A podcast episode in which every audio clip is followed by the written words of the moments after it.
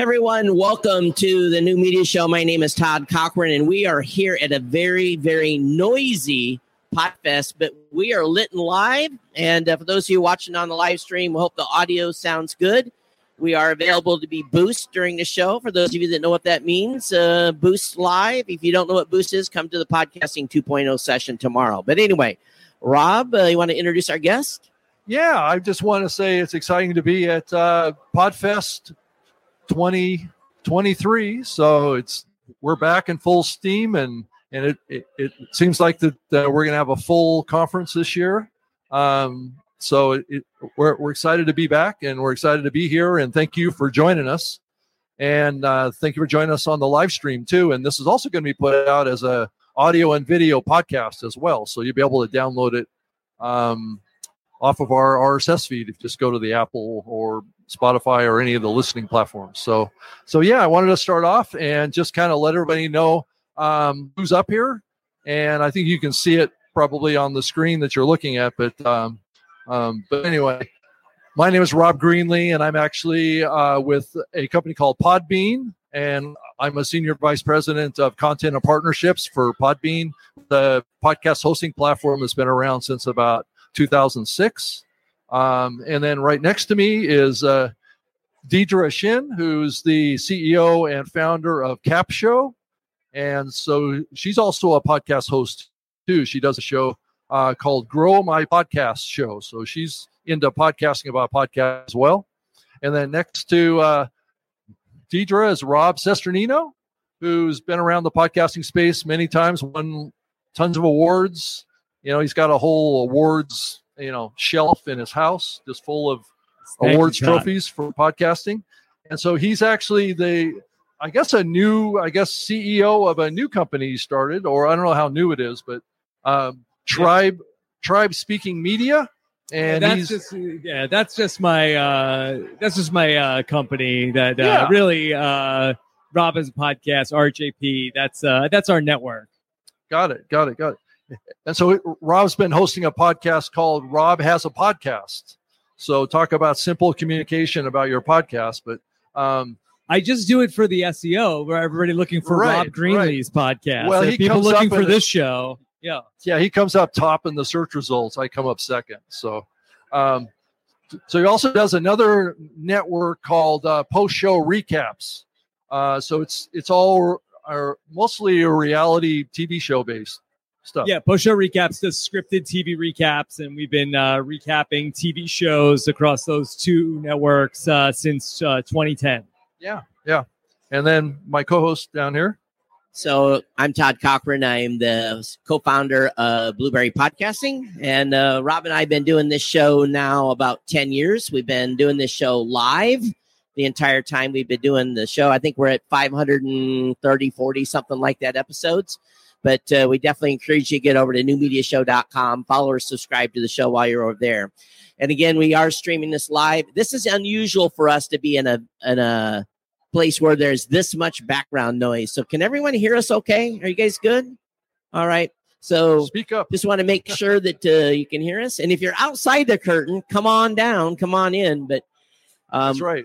I think what we want to do to begin with is um, we've got a un, unusual for us. Rob and I, when we do this solo, we never have a, an agenda, but we do have an agenda today. So we're going to talk about some things that are top of mind of podcasters right now and we're going to start off really by the hot ticket item that is really all over the world at this point is talk about chat GPT and AI and what AI means for the podcasting space. So um, I guess we'll kick it off to Rob. What do you what do you have to think? Uh, we're gonna we got two Robs here, so we're gonna. I do, know exactly which Rob are you talking about? Yeah. So so so, so anyway. Rob, what do you think about Chat GPT?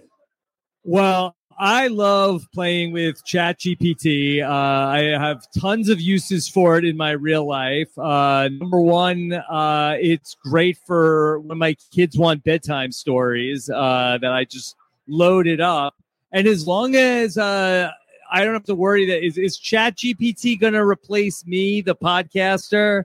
Is that, could, I mean, it's fine that now. could happen, Rob if a year from now I find out that it's going to be able, it can just uh, basically AI can recreate my voice and the style of my show, I'm not going to like it as much.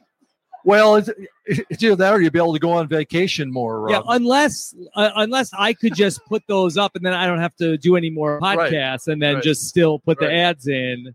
That then I'd be okay with that. Right, right. But Deidre is actually her company is actually a company that's utilizing AI technology to help podcasters streamline their production. Um, and that's why she's up on stage to join us. Besides being a nice person and everything, but she's got this this terrific new platform called CapShow. And so, why don't you tell us a little bit about CapShow to kind of set the stage, and then we can really dig into you know AI. Oh. I don't think. Okay. Okay, I have to turn that off. Anyway. Okay. So, can you? Okay. All right. Okay. Cool. Um, so hey, uh, so CapShow is an AI-powered podcast copywriter. Essentially, our users upload their audio files, and in under ten minutes, we say ten minutes too, so we can over-deliver, but it's more like five, six minutes. Um, it it creates a title, description, show notes, social media captions, email, uh, blog post, LinkedIn article, YouTube description, full transcript, quotes. Um, yeah, the full hog. Uh, so yeah, that's what CapShow does. It is the fastest way to market and grow your podcast um, from a content perspective. you know, I'm one of those folks that I'm just a little bit of a doubting Thomas when it comes to AI. And the reason for it is we've been doing some some tests internally, and you know, we've asked an AI, give me uh, 10 interview questions for a name. And when we threw about 10 names into the system, it gave us about five of those same questions again and again and again and again and again. And it gave us five uniques. So I'm worried about AI making podcasting for those that use it more of a you know it's it's like we don't we want to have unique shows right? We want to have unique conversations. We want to have unique interviews. But if we're using ai to do pre-production and it's giving us the same five to ten questions to ask a host we're not we're not going to be any better than a show that uses that format where they ask the same five questions again and again. And it, so i think we're going to have to be careful and how we use AI and throughout the process to keep our shows unique. I think it's going to help people, but again, I, I- I've got concerns. I, I think this is uh, y- your area of expertise. Yeah, I actually do have. Your curse. Your curse. Am I on? Okay. Um, I actually do have thoughts about that because I 100% agree. Um, we actually designed so the whole. Oh, how do I start? We had a big, big chat about this, but like, I fundamentally believe that creators should be the ones creating. Like, humans need to be the ones creating for as long as possible. Like, I know that the flood feels like it's coming, and it's like, how long can we hold this thing off? But AI is coming, um, and it's and you know, and as much as possible that we Sounds terrifying. it does, yeah. Um, but it is, and we kind of have to keep up with it. If otherwise, we are going to become made redundant. Um, and so the whole reason uh, we developed developed Cap- CapShow the way it is and where it plugs into the podcasting process is because we fundamentally agree that the person has to be the expert. The content has to originate from the human, and all our tool does, for example, is amplify it. Um, that's it. It's still anchored in the the content that is being created. See, I, I think as a creator, I feel like that that's uh, super exciting because I feel like that if we could be using AI to help with like a lot of the pain points in post production, uh, because I think I feel like as creators, I, I feel like that uh, the pre production and the production are the parts that we like. Uh, post production is the part that is like uh, very challenging. Yeah, it's like, you know, we hear about black hat marketing um, a lot. Well, I don't know, uh, in the marketing space, you hear about black hat marketing where, um, you know, a lot of eh, there's like it, it, it's dodgy things that they're they're doing, right? Um, I think what's coming is almost like black hat businessing, if that's a word, um, where you know people are leveraging AI to essentially build businesses, and I don't with that at the stage. Like, you know, there was a Business Insider article, um, and someone was talking about his experience, kind of like um, he wrote a children's book. I think uh, Larry did this as well. Um, he spoke about that this morning, but this was another person who wrote a children's book, launched on Amazon, and he got heck hell for it. Can I say that? He got absolutely shocked because um, that's the thing. It is actually when you use AI to create, you are essentially borrowing other people's IP. And so that in a way becomes like the black hat businessing. Like it's not really you originating the content. Like, yeah, there's a little bit of creativity around what prompts you use and things like that, but it's it's you know it's not really in the spirit i think of what it is as humanity we should be striving for I, I did an experiment with my tech show. I wrote two articles using one using Jasper.ai, another one using an, another AI service called Contents.com, which I really love a lot. It's not well known. They're from they're overseas. And the Jasper AI article, I said, give me a wrap up for CES 2023, which was event I was just at. And it wrote it. I spent about 15 minutes editing, taking out stuff I got wrong. And then I asked contents.com, write an article on a brand new product that Blubrry had released that morning, six hours later. I said, write an article on this to see if it really could do something that was brand new. And I was shocked. Contents.com did a really good job. I had to edit both of them for about 15 minutes, but I posted them on my blog. I told my audience which one was written by an AI. And I didn't tell them that both were. And about 50% of the audience said the CES article, 50% were the quick links article. And, and some of them said, well, that quick links, that's definitely was you. It's your style of writing, blah, blah, blah. But I probably replaced eight sentences in each article with 500 words each.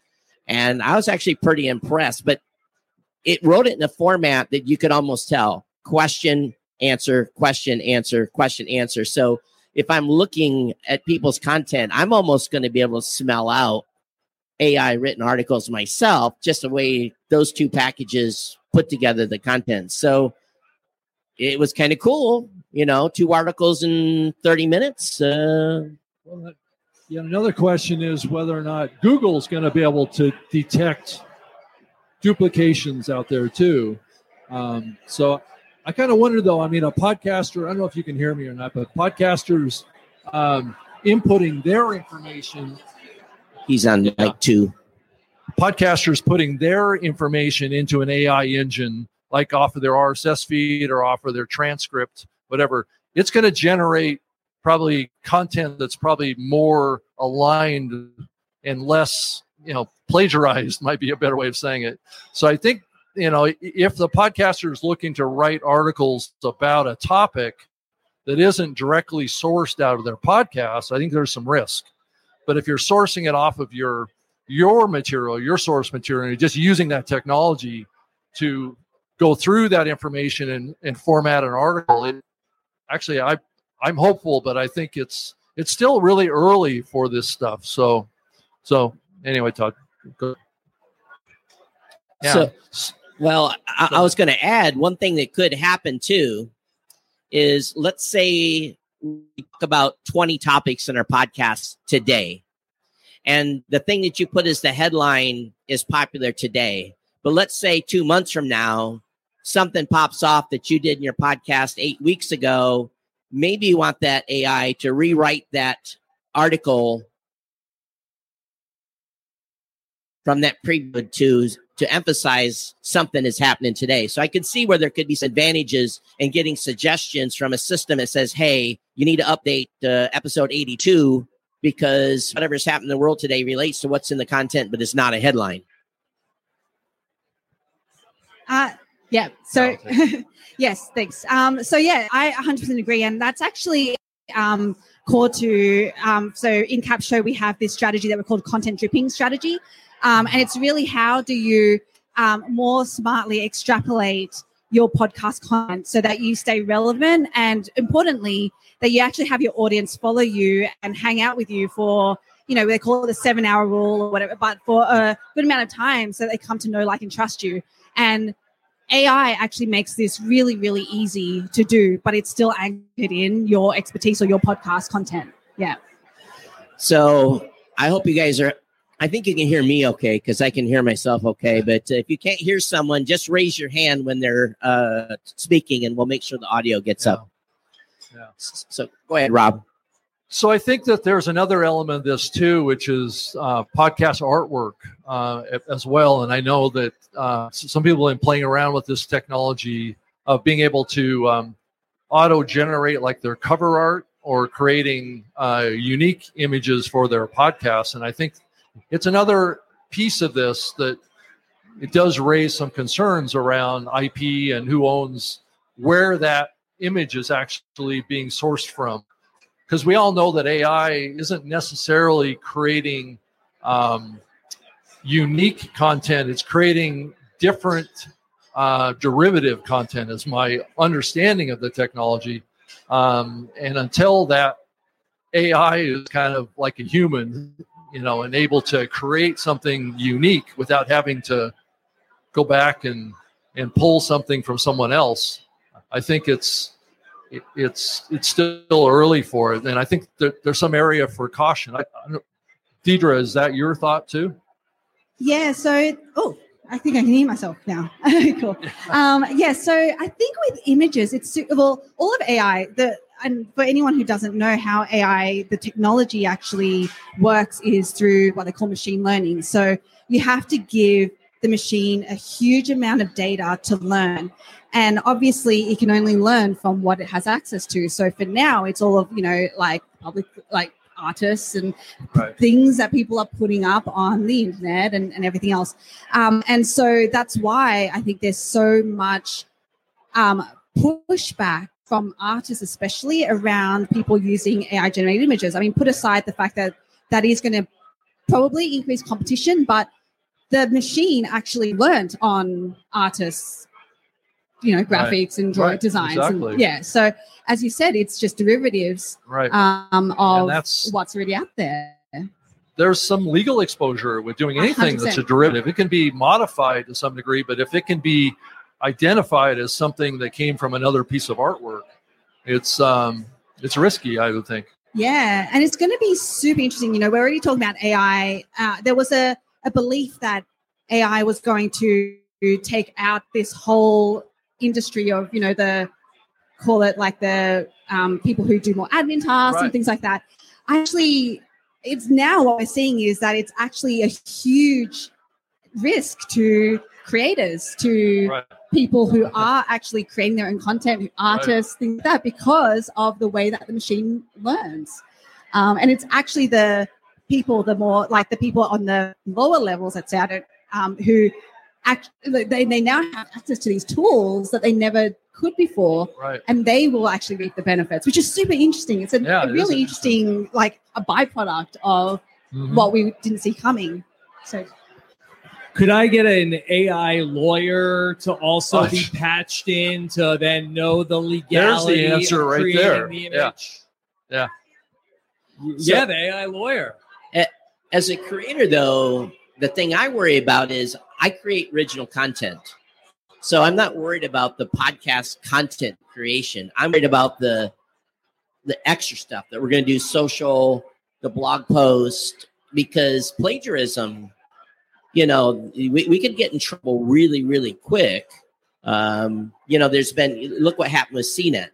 CNET had a AI that was writing blog articles for them, and it was proven that it this thing ran home to mama a lot and was plagiarizing other people's works, changing two or three words, and it was just example after example after example. So I would be very very hesitant to allow any type of AI at this point to have any meaningful position on my website where I'm posting 500 words on a regular basis with it because it's just it's just too high of a risk. And if you get called out to be a, a plagiarizing, then what are you going to say? Oh, the AI did it. Well, it's still your responsibility. If you post that post under your name, you're, you're liable. Well, Todd, that actually raises a, a, question: Is that are there safe IA platforms that a podcaster can use now, like a like a CapShow that's based on podcasters' content, not everybody else's content? As long as it's using just the transcript of the show and it doesn't go to external sources for content, I think that's much safer for sure. But if you are going to an external source and trying to add content to what you've just created, I think it's very dangerous. I don't know. What do you think about that, Deidre? Yeah. Um, gosh. So the way that the natural language processing, you know, works is that it is still trained on data. Like we know that. So for us, for hundred percent, we feed it your transcript. So we feed it your podcast. So it creates content on that, and that was the whole purpose of it. Um, so I hundred percent agree with you that you know, in terms of you don't want to be like I would not recommend going to a chat GPT and trying to create long form content out of there. I wouldn't even get it to create anything. So what we're, what we're going to see from a potential workflow process for people who aren't creators like uh, like us here is that they can generate a script out of ChatGPT. Even if they had a video podcast, they can actually there is AI platforms that create videos of like people talking your script, um, and then they will, and then from there it's like it's like the world has changed. And the problem is, can't tell a lot of times that it is plagiarized. Anyway, I know I'm going to answer your question, but I just wanted to, that was just came to mind because it's like, it's crazy this world is going. Um, and so, yes, I think you, we can, and that's why I'm so, so passionate about this. Like, if we can continue creating and keep being the experts in our space um, and use tools that just, that will have learned natural language from the data because it had to have gone out and learned from there, but it actually is um, the parameters are set to be around your content. Then I think that that like yes, that is a hundred percent a way better way to go. So I think the big takeaway that I'm gathering so far is it's still early for AI, and AI is not a not a replacement for humans yet it's it's not a creative engine. I I don't believe as much as I think everybody thinks it is. It's not like that AI is the artist that's creating a unique piece of art. Maybe it is from a derivative perspective, but but it's not really yet. So maybe there'll be a day when it's uh, sentient or something like that, and it's basically just like a human that can think creatively and think uniquely. Um, that that could happen, but I think we're a long way off from that. So, so to wrap up this topic, where is AI going to be in 2, 5, 10, 15, 20 years? Why, why don't you take that and then I'll, I'll, I'll fill it. well, I, yeah, I just oh, I go I go the extreme where I'm like it's going right. to take over the world. Right. Um, and the reason I say that is actually we were having this really um, long conversation a couple nights ago and, you know, Rob was making this really good point about, you know, you look at what, you know, the likes of Elon Musk is doing. I know you're a fan of Elon Musk. Right. Um, but, you know, he's, in your words, actually, I'm quoting Rob here, but he's taking over the roads. He's right. taking over space. Right. He's now bought Twitter, which is, again, in your words, the, um, the closest social media platform that there is to human thought. Thought, thought process. Yeah, the right. thought process, right? Um, and so you can already see that when when someone like an Elon or a Google or a Facebook starts combining these huge data sets of the world, like there is no doubt that they are going to start using that data to, you know, to put it really dystopianly, mm-hmm. uh, take over the world. So um, I think that there is something coming. Like I think yeah. that it is more and more going to become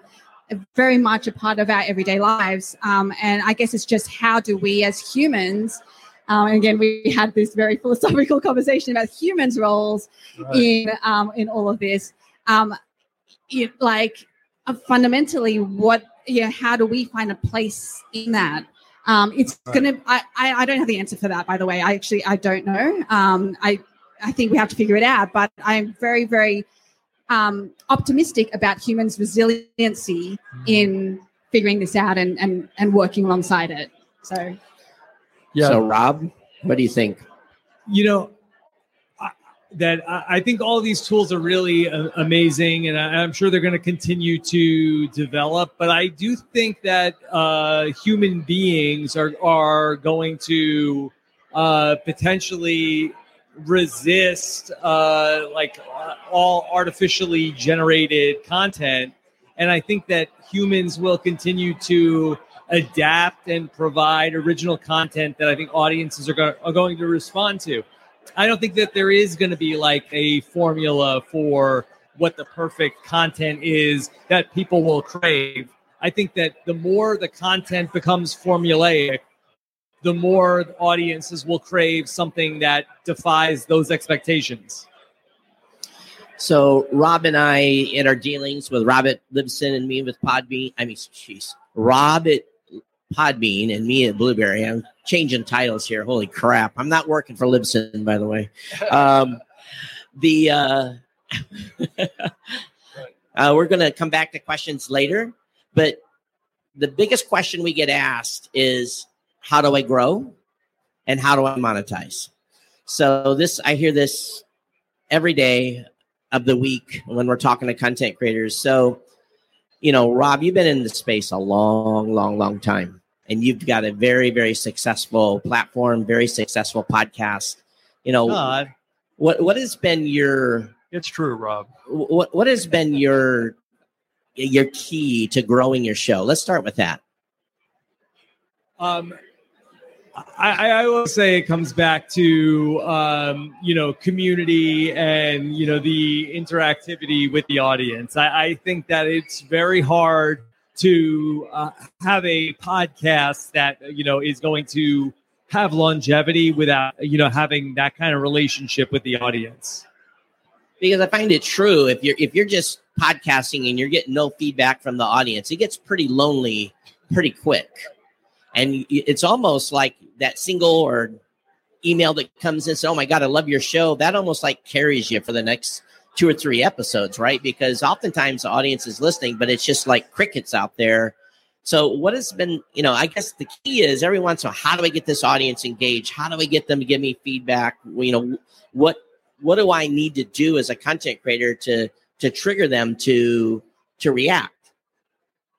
I think it's passion for the subject matter, and uh, I often like uh, equate it to you know you, you uh, throw the ball out to the audience and see like who's gonna throw it back to you. You know, you really want to try to uh, not have it be a monologue, but a, a dialogue with the audience, and try to encourage as much audience participation as possible. Right? Right. I think sometimes podcasters fail. I listen to a hundred shows every two weeks. I sample, and oftentimes I felt like I'm being talked over, not talked to. Because we have to remember, we're, we're having this, even though it's one to many, we're still having a one to one conversation. And I think a lot of times, even I catch myself like asking a general question to the audience instead of saying, What do you think versus what do you all think? So sometimes, you know, we have to catch ourselves. How do you do you address the community at large or you try to talk to them as individuals? What do you do? You know, that's a really good question. Um, you know, I, I try to, a, a lot of times I'm having a, um, I, I do very little podcasting by myself. Uh, almost all the podcasting that I do is with a co host. So I, I find that I'm more often talking to the other person on the podcast, but, you know, inviting the audience also to, you know, uh, weigh in on what they think. So let's pass the mic down. See what uh, what what is your success to community engagement? Yeah. So to oh, okay. Uh, I'll answer the first question first, which was um, around how um, I talk to my you know my podcast audience. Um, and it was actually I actually just recorded an episode where I actually spoke about ChatGPT. And the reason why I did that was because I went through this emotional roller coaster. I'm going to be honest, of you know being in AI, being in copywriting, and it's like, oh my gosh, this thing has just blown up. Um, it's taken over. It's literally broken the internet. And I've gotten people getting in touch with me to be like, oh, what does this mean for CapShow? Like, are you guys, you know, are you guys gonna die? Like, what, you know, that was the feel. And before I was like, when ChatGPT, I was like, this is really cool. And then when I started getting those texts and messages, I'm like, oh my God, are we gonna are, are we gonna die? Like, oh my gosh, what is gonna happen? And so I actually, um, so the the episode that I recorded was actually very vulnerably, and this is how I my my what I like to do and why I think I end up talking one on one with my audience is because I share very vulnerably my own story in that moment. Um, so I spoke about, yeah, this story about, you know, someone coming up to me and saying, like, oh, you know, it's okay competition happens all the time and how that just like I just went into this downward spiral of like, oh my gosh, like what is, you know, and all of this and how as an entrepreneur do I pick myself back up? How do I, you know, think this through? And and for me, it was very much about, um, and it was great. It was a great thing to go through because it gave me clarity around who my audience specifically is um, and you know what my stance on chat gpt and, and ai stuff um, and so i was able to share in that way. So to answer your question about you know how do i engage like that's i i personally prefer one-on-one conversations anyway. I'm a bit of an introvert so that's how i speak to my audience. Um, and i sorry and just to add to that like i resisted any kind of community building. Like didn't have a facebook group didn't have anything because i just didn't want to you know put myself in that position where i have to maintain and you know this thing. And it wasn't until my audience actually asked for it um, that they you know that literally next week i'm actually opening up a facebook group because they that's what they want. And i was like okay well i have to listen to them as well and you know create that space for them. Yeah also i'm a big believer in community too and and i've known rob um, the other Rob for for a long time, and I've seen a lot of what he's done, and I've also done a you know a show to build community myself, and so I think just being accessible to your audience uh, is goes a long way, but it, it also gets back to how you communicate to them about wanting them to be included, right? So it's not about just you, it's about everyone out there and one of the magic things that I've seen in doing this, a lot of people don't think about or have experienced, is that once you build a community, I'm sure Rob can talk about this, is that the community that you build around your podcast starts to build friendships with other members of that same community. And sometimes they come and watch your show or they'll participate in your show so they can see their friends. And that's when you know that you've reached a level of community that is powerful because it builds loyalty because those those community members see you as a conduit for access to their their social network of sorts their their connections things that they enjoy talking about and and uh, that's why rob is also he's built such a community that he's put on conventions and conferences that he he invites his his community to and I don't know, Rob, why don't you talk about that part of it? Because it's really powerful. Yeah, just to uh, sort of like uh, unite the couple of things that we're talking about. You know, uh, the AI is a great tool that I think that we could be using as podcasters to, you know, help with get the word out about what we're doing. I, I think it's like could be a good tool for helping with discovery, where it can take what you're recording and turning it into something that can be more easily found by people who are looking for you. But that connection that Rob is talking about, that thing that people I, I think are really seeking, especially like in these times when you know it, it's hard. We come to conferences like this you know looking to you know uh you know connect and find people who are that we can share you know uh, this passion of ours. Like i think that that's uh, a great thing about podcasting that people are able to find that comes out of it that that, that ability to sort of just uh, you know find your people through the content. I want to move on and talk about cross promotion guesting live i want to kind of group it together um, you know, early on in podcasting, one thing I found huge success on was just sending, you know, talking about a show that I loved that, you know, on my podcast and then letting that podcaster know, hey, I did a shout out for you because I loved your show. And sometimes they would give me a shout back, and that would be a great cross promotion tool. And we pick up a few.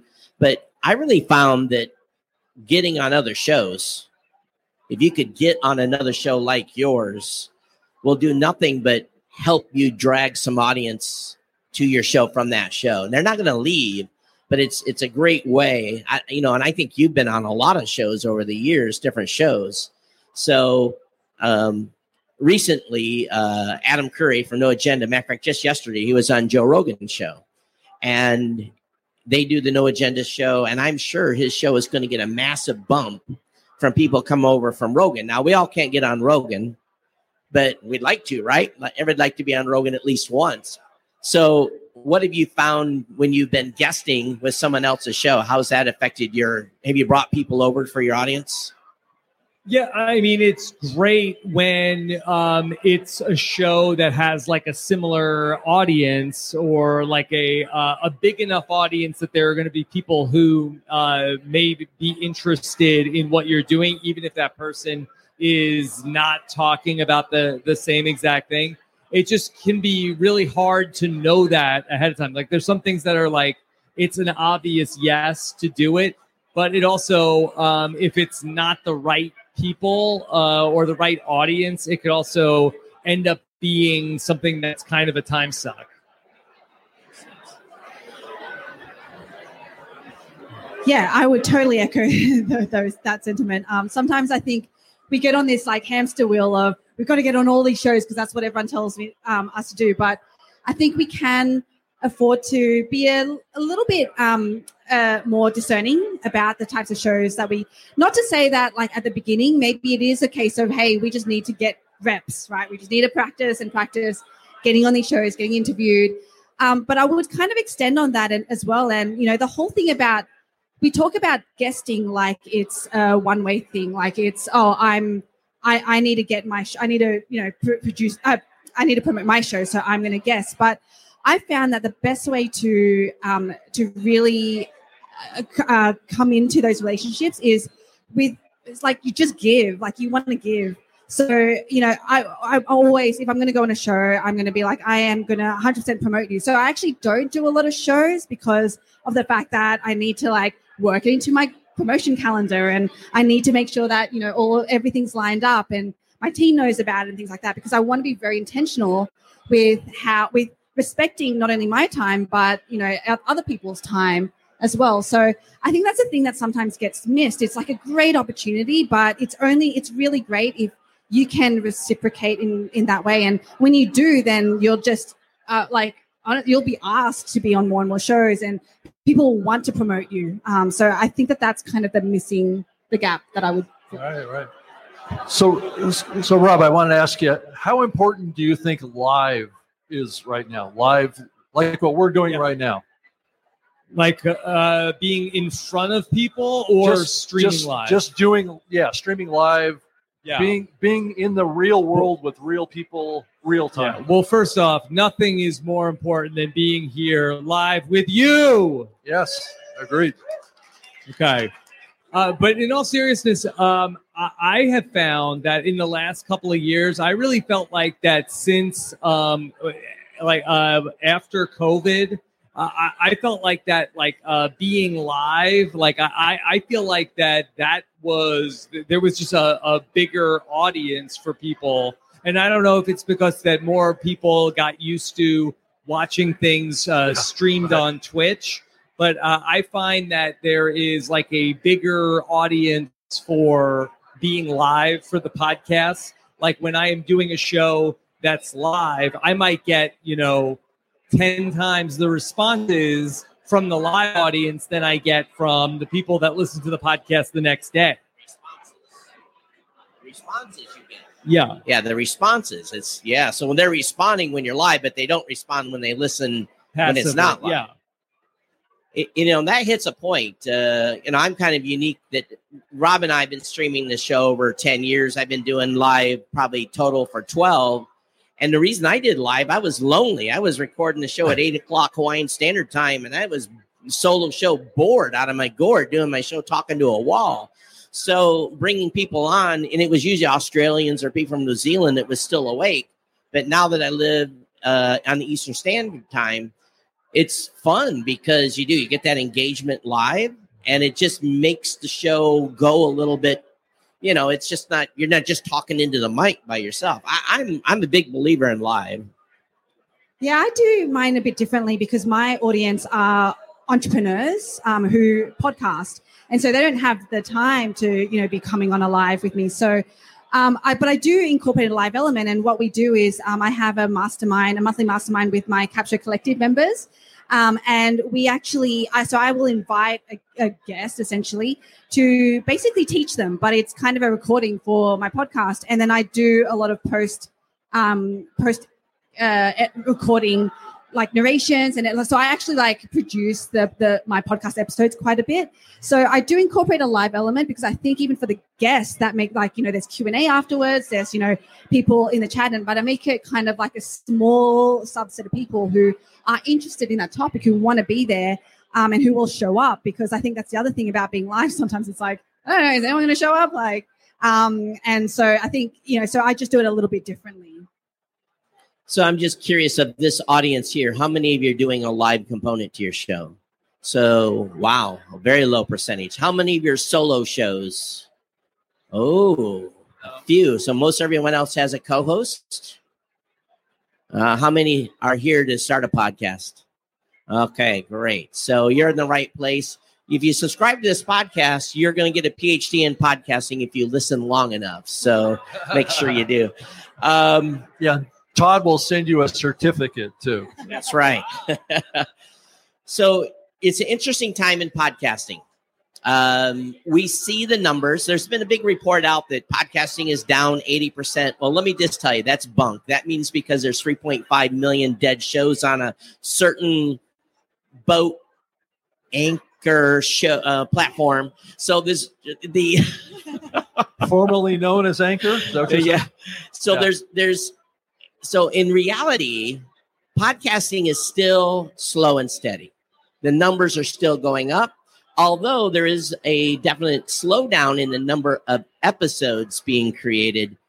But for me, and if you look at this globally, it depends on what category you're in. Everyone said, "Oh my God, I'm competing against five million shows." No, you're not you're you're competing against 400,000 active shows divide that by the number of podcast categories and you might be competing against 10,000 shows let's say. And then if you're producing every week you're probably actually competing about against 2500 compared that to YouTube it's nothing.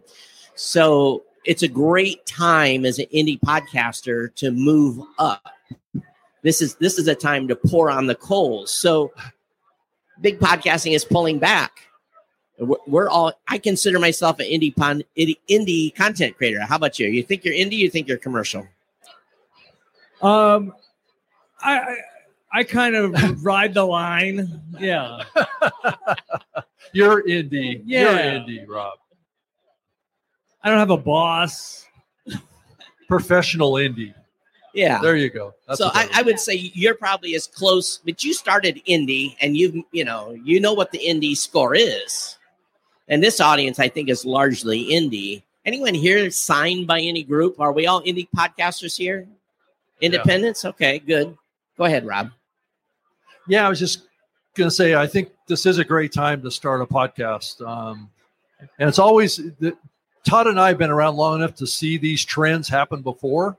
So so back in 2009, 2008, we saw a big dip just like this, and and that's when a lot of the big shows uh, launched. Like the Adam Carolla podcast started in 2009, and I think Joe Rogan started in 2008, 2009. So you start thinking about these lulls in the economy and when big media are pulling back from creating new content because it's risky for them because the payback uh, isn't there uh, during economic collapse. So you're that's what you're seeing is you're seeing a pullback of these big media companies. And back in that time frame, a lot of those big media companies completely got out of podcasting. They actually they basically canceled all their shows and stopped.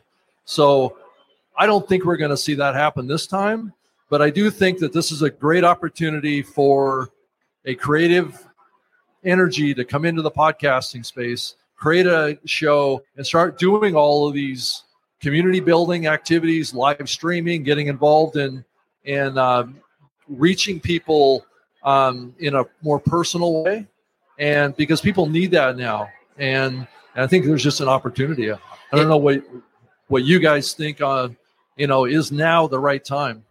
It, it, the, the free money is gone. Have you guys anyone went to buy a car re- recently and seen the interest rates for a, for a car, or maybe you're on a variable home loan, or you know, the companies that are trying to get money to do productions, they're paying eight nine percent on that money if they have to go out and borrow it. So they're not going to risk unless they have a hit. Now the best thing is most of our production costs, my production cost is literally zero. It's the hosting cost, my time, a little bit of editing. If you have a producer, maybe you're going to have that as an expense. But compared to the big boys who are spending as much as $20,000 on an episode, those budgets are getting cut. Now they maybe are looking at five grand on the high end platforms if I had five grand to spend for production, holy cow, we would we'd have five people here helping us. You know, yeah, that's so, a low budget podcast talk. A low budget podcast is uh, for most 5, of us is zero, right? right? So, um, I think it's a great time. It's a great time to pour on the coals and build a big show. It really, really is. So I don't know. What do you two think on this? Yeah, I would echo that. Uh, honestly, I see podcasts like a business. Um, I'm an entrepreneur, so of course. Um, so, and you know, the best businesses, uh, the most successful businesses, I should say, always came out of an, some kind of downturn. Um, so, you know, if that's an indication that you just gotta like, you just gotta get in. Anytime there's a downturn in anything, you just gotta get in on it. Um, that's it is literally the best time maybe I come at it a little bit differently because I feel like that if you are a beginning podcaster, somebody who's looking to start a show, I don't think you should be. And I guess I, who am I to tell you how you should be thinking? But you shouldn't be looking at it as something to make money. You should be doing making a podcast because it's something you want to do.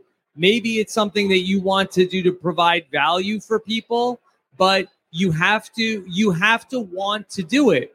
And if you want to do it and you enjoy doing it then there is a decent chance that you will do it long enough to reach the point where you can monetize. But that might not be for a you know a year or two or three years. And so if you're doing it just to make money you won't be able to do it long enough to get to the point where you're making the money if you, it's not something that you care about to to Rob's point, value is a big thing.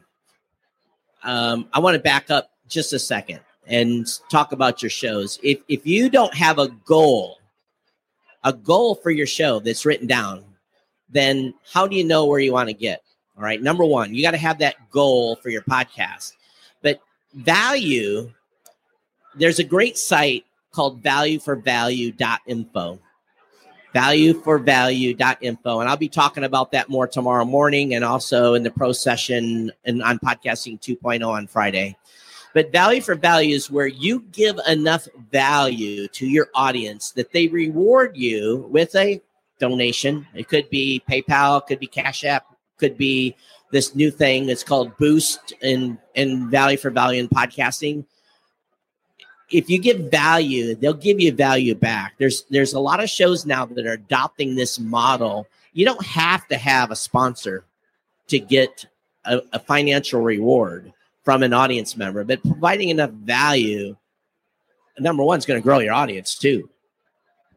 Well, and also more and more, it is possible to monetize at a modest level with programmatic advertising, which is more automated, automatic advertising in your show.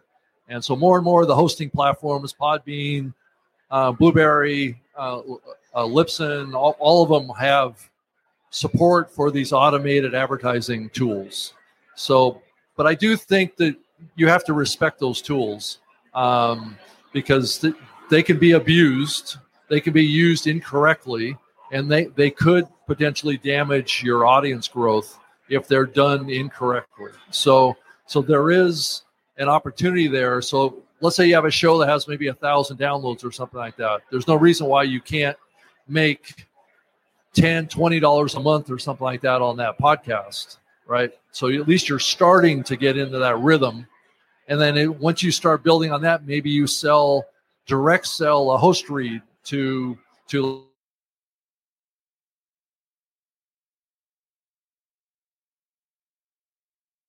like that. So so you're starting to kind of peel back the layers of the opportunity. Um, but I agree with Rob Rob Cesternino, and he didn't tell you how many years he was podcasting before he started making any money. Uh, but I would imagine it was probably at least a year or two, right?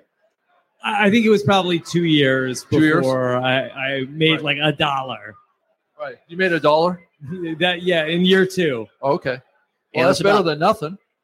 It was about 10 months for me, but I just got lucky, to be honest with you. But going back to what Rob said about programmatic, programmatic, I, and Tom Webster termed this, so I don't want to take credit where credit is, I give credit where credit's due. Programmatic, in my opinion, is bridge money. It gets you over the bridge to get you to real money. It gets you started so that you got a little bit of scratch coming in. And sometimes it's a little bit of scratch. So let's not be, you know, d- if you have a small show, the check's not going to be big.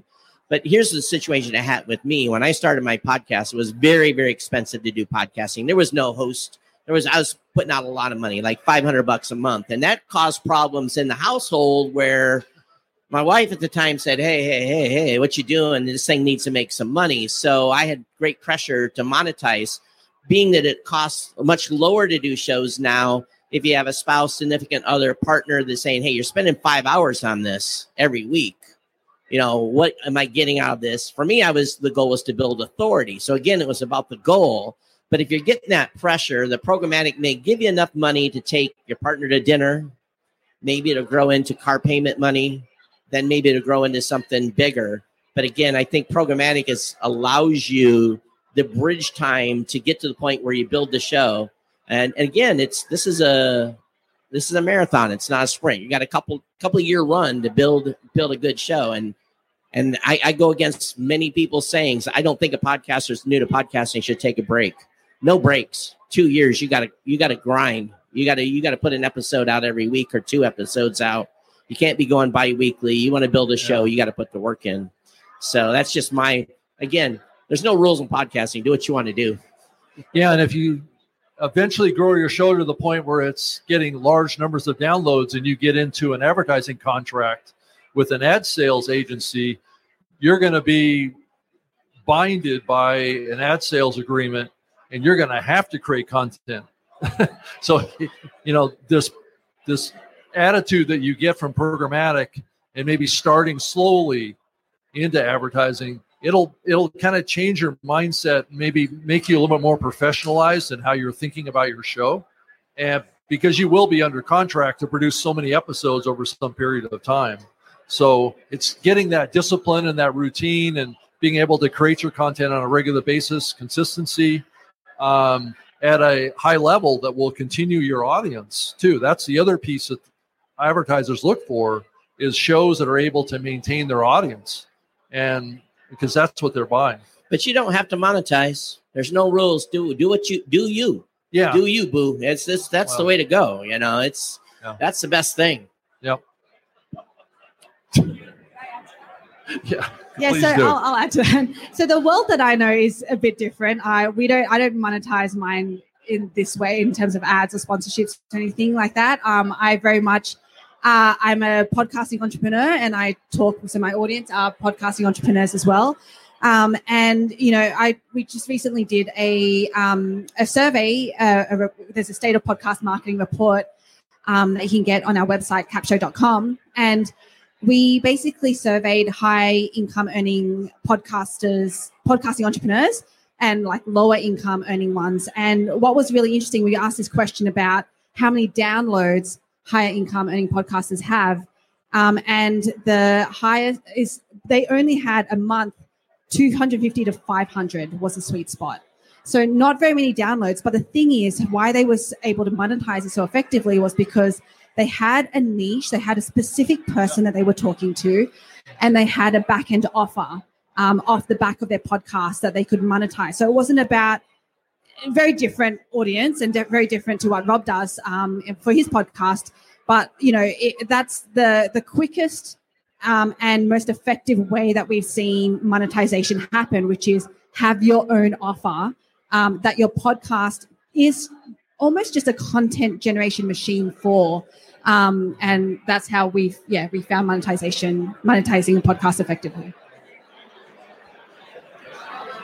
So, yeah, so I think that the the advertising side is something that you have to really treat carefully, um, especially if you're getting started with it, and especially when you've been doing a show for a while that hasn't had any advertising. So, so let's say you start a show and you do it for a year and there's no advertising in it, and then all of a sudden you you start doing advertising. It can be a little bit of a, of a jolt to your audience. So, what I advise is kind of s- slowly phasing it in, and and just kind of help prepare your audience for this and and let your audience know that this really helps you continue producing your your show and to, to, to just phase it in slowly instead of you know all of a sudden there's six ads in your show Yeah.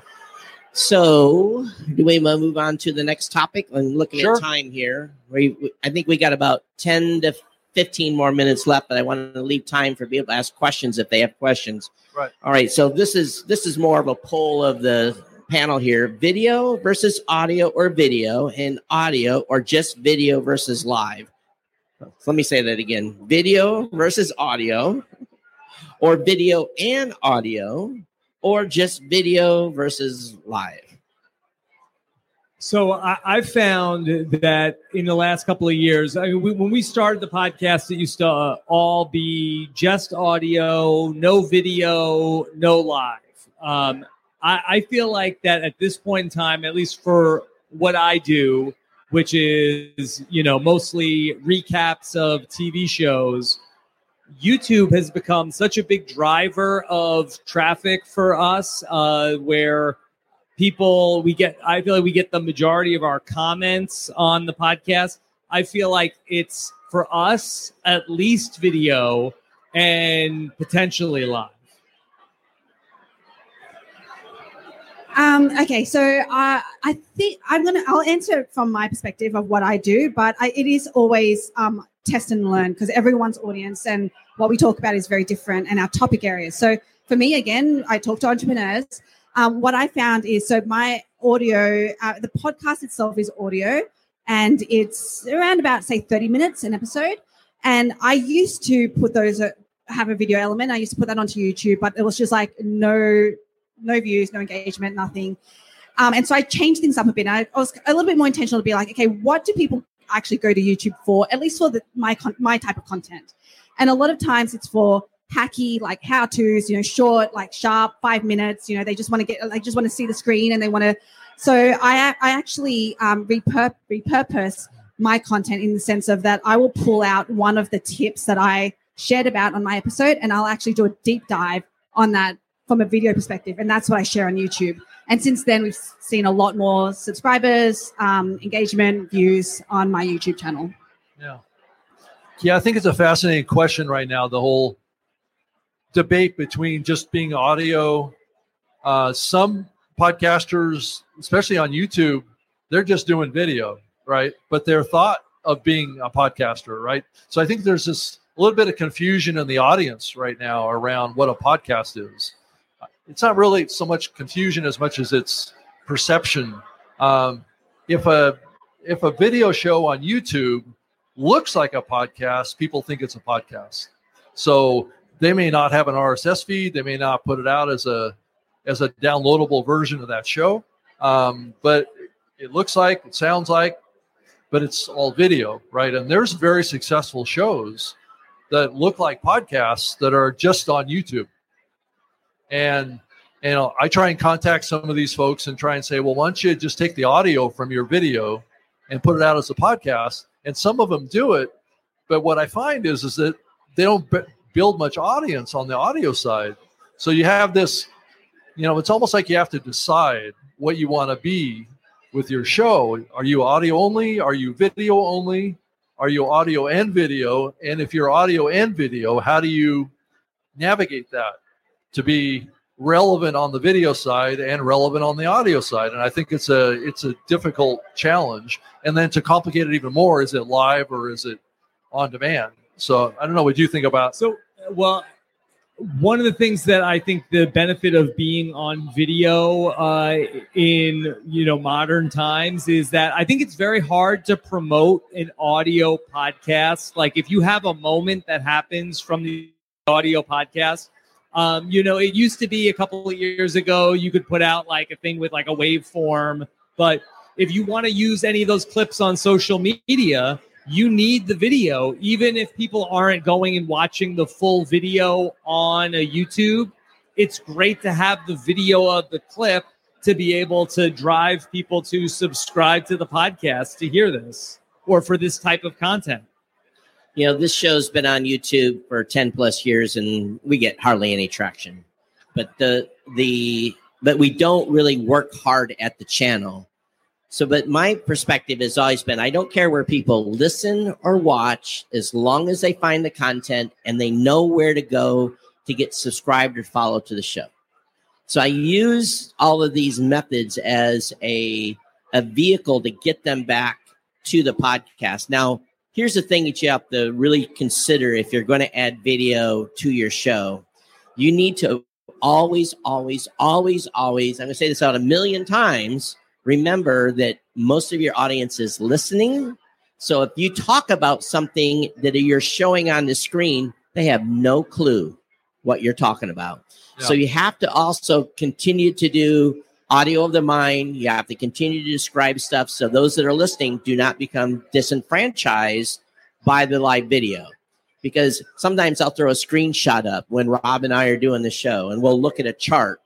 Now, if I say, look at that chart, Rob, and the audience live sees the chart, but the audience that's audio is going, what is he talking about? So I have to describe the chart or make sure that there's a link to the chart in the show notes so they can go load it and look at it. So don't ever forget your audio audience when you're doing live. Just the, and another thing too, live makes you a better podcaster. You get one shot. Yeah. Yeah. That's it. You know, you, Yeah. you want to edit, you're going to have to edit a whole chunk. So Yeah. It's, it's, and guess what? For those of you that hate editing, 1,645 episodes, never edit an episode. Woohoo! Yeah. that is certainly a strategy for longevity, I might say. Um, but it, you know, there is an element of, of that that's interesting from the standpoint of authenticity, right? A lot of people, when they edit their podcasts, they edit every little ums and ah and and little mistake that they have in their audio. And I think that I think there's a good reason for that. But at the end of the day, you're making a psychological connection with another human being. And when you're talking to someone, you don't edit yourself in post production when you're talking to someone. So, in some ways, it's an unnatural thing that we do in our podcasts to edit them. Um, Be but I- careful, Rob. The editors here will start shooting arrows I know, at you. I know. Yeah, exactly. And and there are times and genres in podcasting where editing is is everything, right? Especially like a like a reality story or a true crime podcast or some of those. Those are tightly edited programs um, that are complicated. But when you're talking about a conversational show, I, I, I think it's I think you have to be a little softer on the editing. Is is, really where I'm coming from, and I I sometimes tell podcasters that, and they take offense because it's like somehow I'm I'm kind of imposing my will on them when they want it to be perfect, right? Um, and I'm not sure that that's necessary. I don't know what you guys think about that.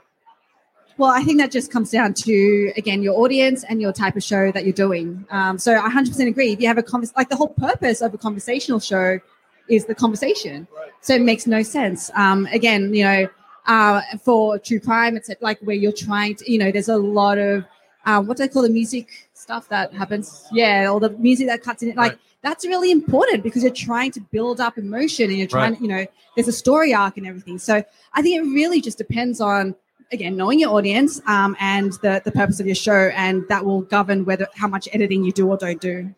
Rob, we're about five minutes before we need to pull the plug, and I want to give the audience a an opportunity Sure. to ask questions. I Let's know that you had a question earlier, didn't you? Uh,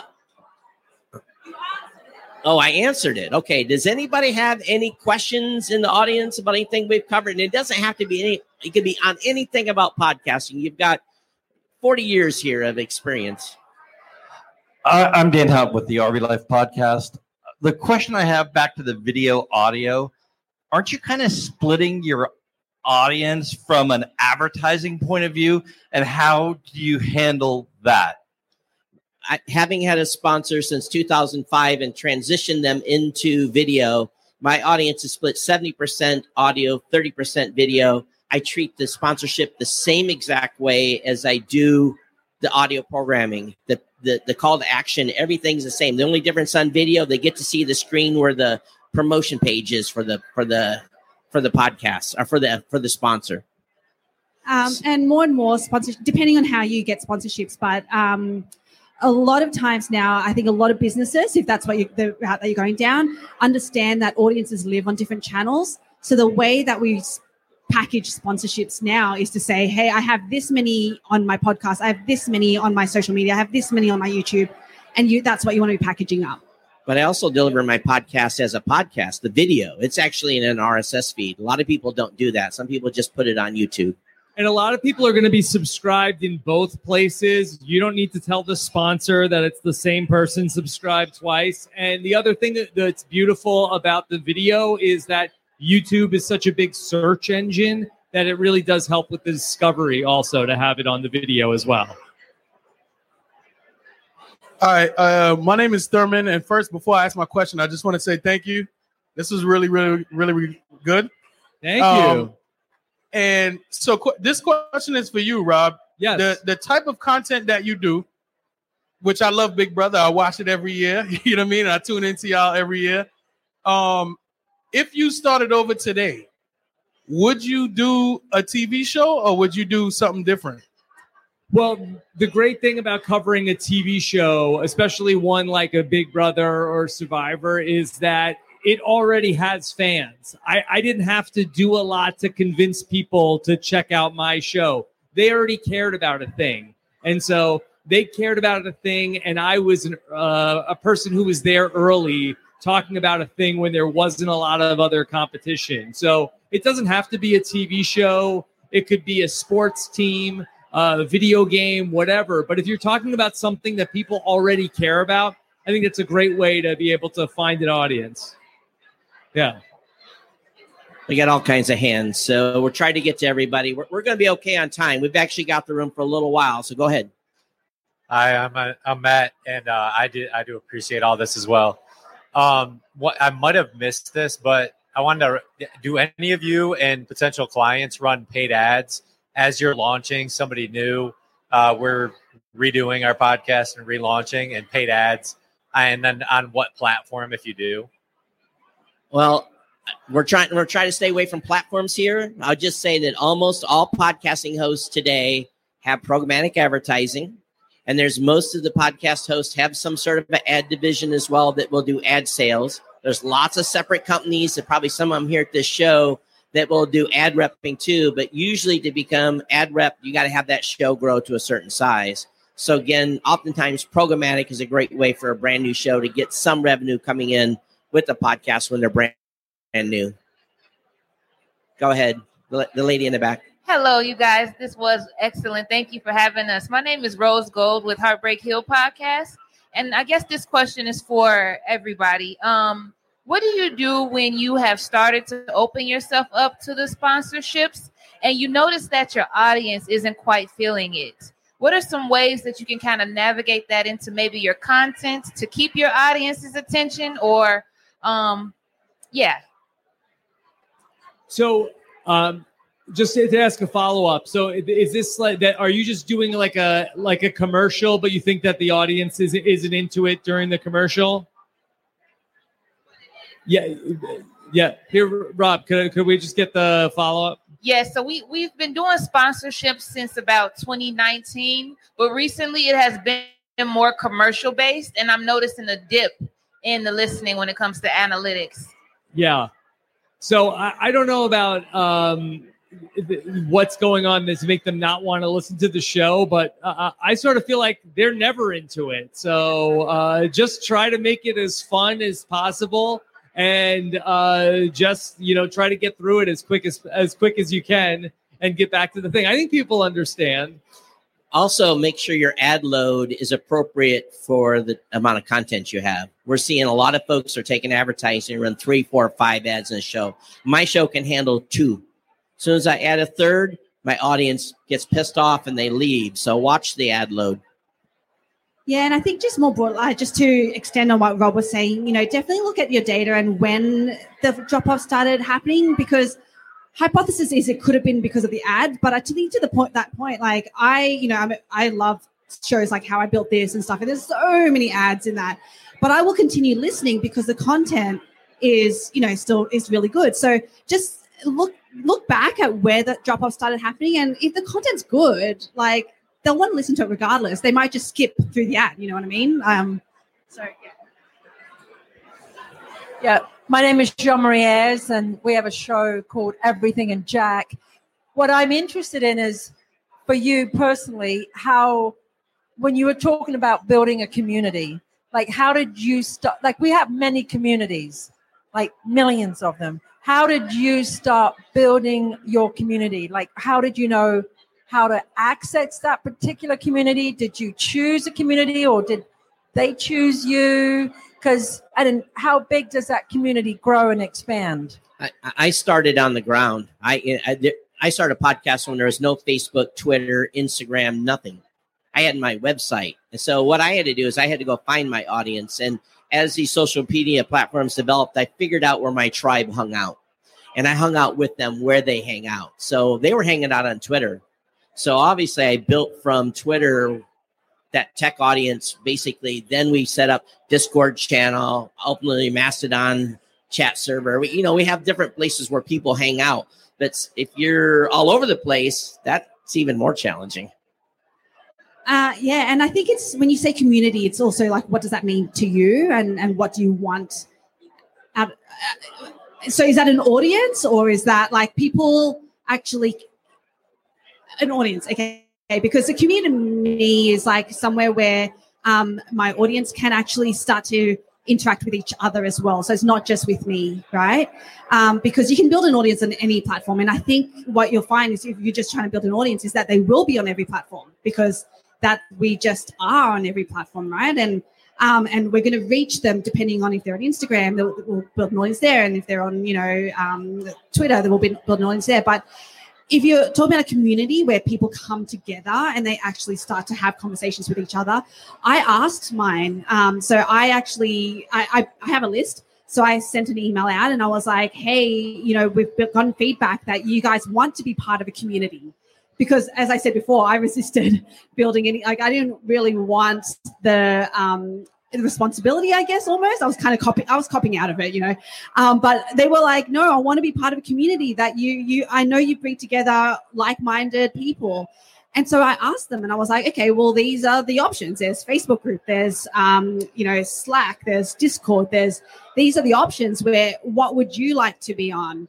And um, majority won. So I think that it's going to depend on your audience. Yeah. Uh, my name is Tammy, and I'm a big CapShow fan. Big CapShow fan. So uh, I can tell you that the AI definitely is. It's all about what you've created. So it's it, it's helped me as somebody who's new at it, and as somebody who is so new at podcasts. I just want to clarify: is what you're saying programmatic? Is that the word? okay, that's how new I am. I needed to have that clarified. Thank you. Do we have anybody else that has a question? Hey, this is Nate with the Disrupted Workforce. I have a question about uh, my demographic. So on the platform, I can see first week, first month, time of day, compare two episodes, blah, blah, blah. But I can't find out who are the people listening to my podcast. And then I talk to people and they say it's an industry problem.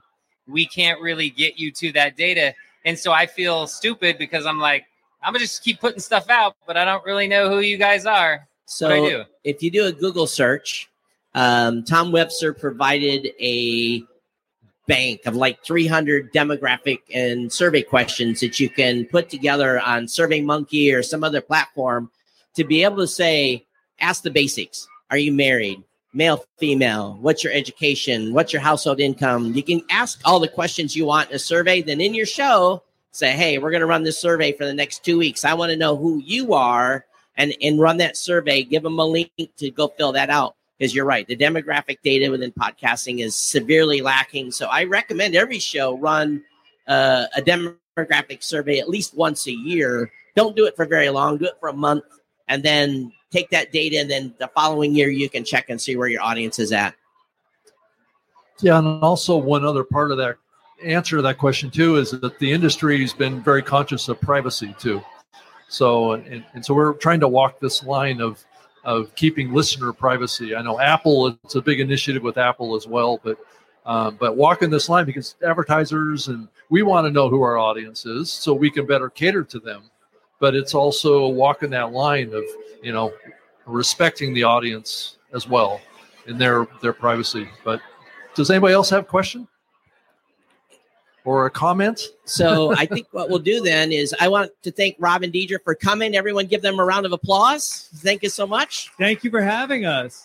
Thank you. Yeah. This is a pleasure. And as, as always, uh, what a good podcaster does is we give that pitch. I'm Todd at blubrry.com. That's blueberry without the E's because we couldn't afford the E's. I'm at Geek News on Twitter. Go ahead, Rob. Sure. I'm Rob Cesternino. You can find all of my stuff at Rob has a website.com or search for RHAP whenever you listen to podcasts. Yeah, it's all up here too. So Yeah, I'm DJ Shen. Uh, we have an AI powered podcast copywriter called CapShow. That's C A P S H O dot com. Uh, we do have a booth at the back, so come say hi. Uh, and you can find me on all the socials at DJ Shen. I made it easy because of my full name, but it's the hardest full name to actually spell. yeah, so I can be found on on Twitter on all the social platforms, uh, just under Rob Greenlee, and um, like me. I work for Podbean at podbean.com, so you can certainly go there. And I have my own website at robgreenlee.com as well. So, or you can send me an email if you want to, rob at podbean.com. Uh, and I would love to hear from you. And we want to make sure you get over to newmediashow.com, follow or subscribe to the podcast. We want to thank you all for being with us today. We do a weekly show where we dig in deep every week. Thank you so much and have a great Podfest. Thank you so much for coming and enjoy the show. Yep.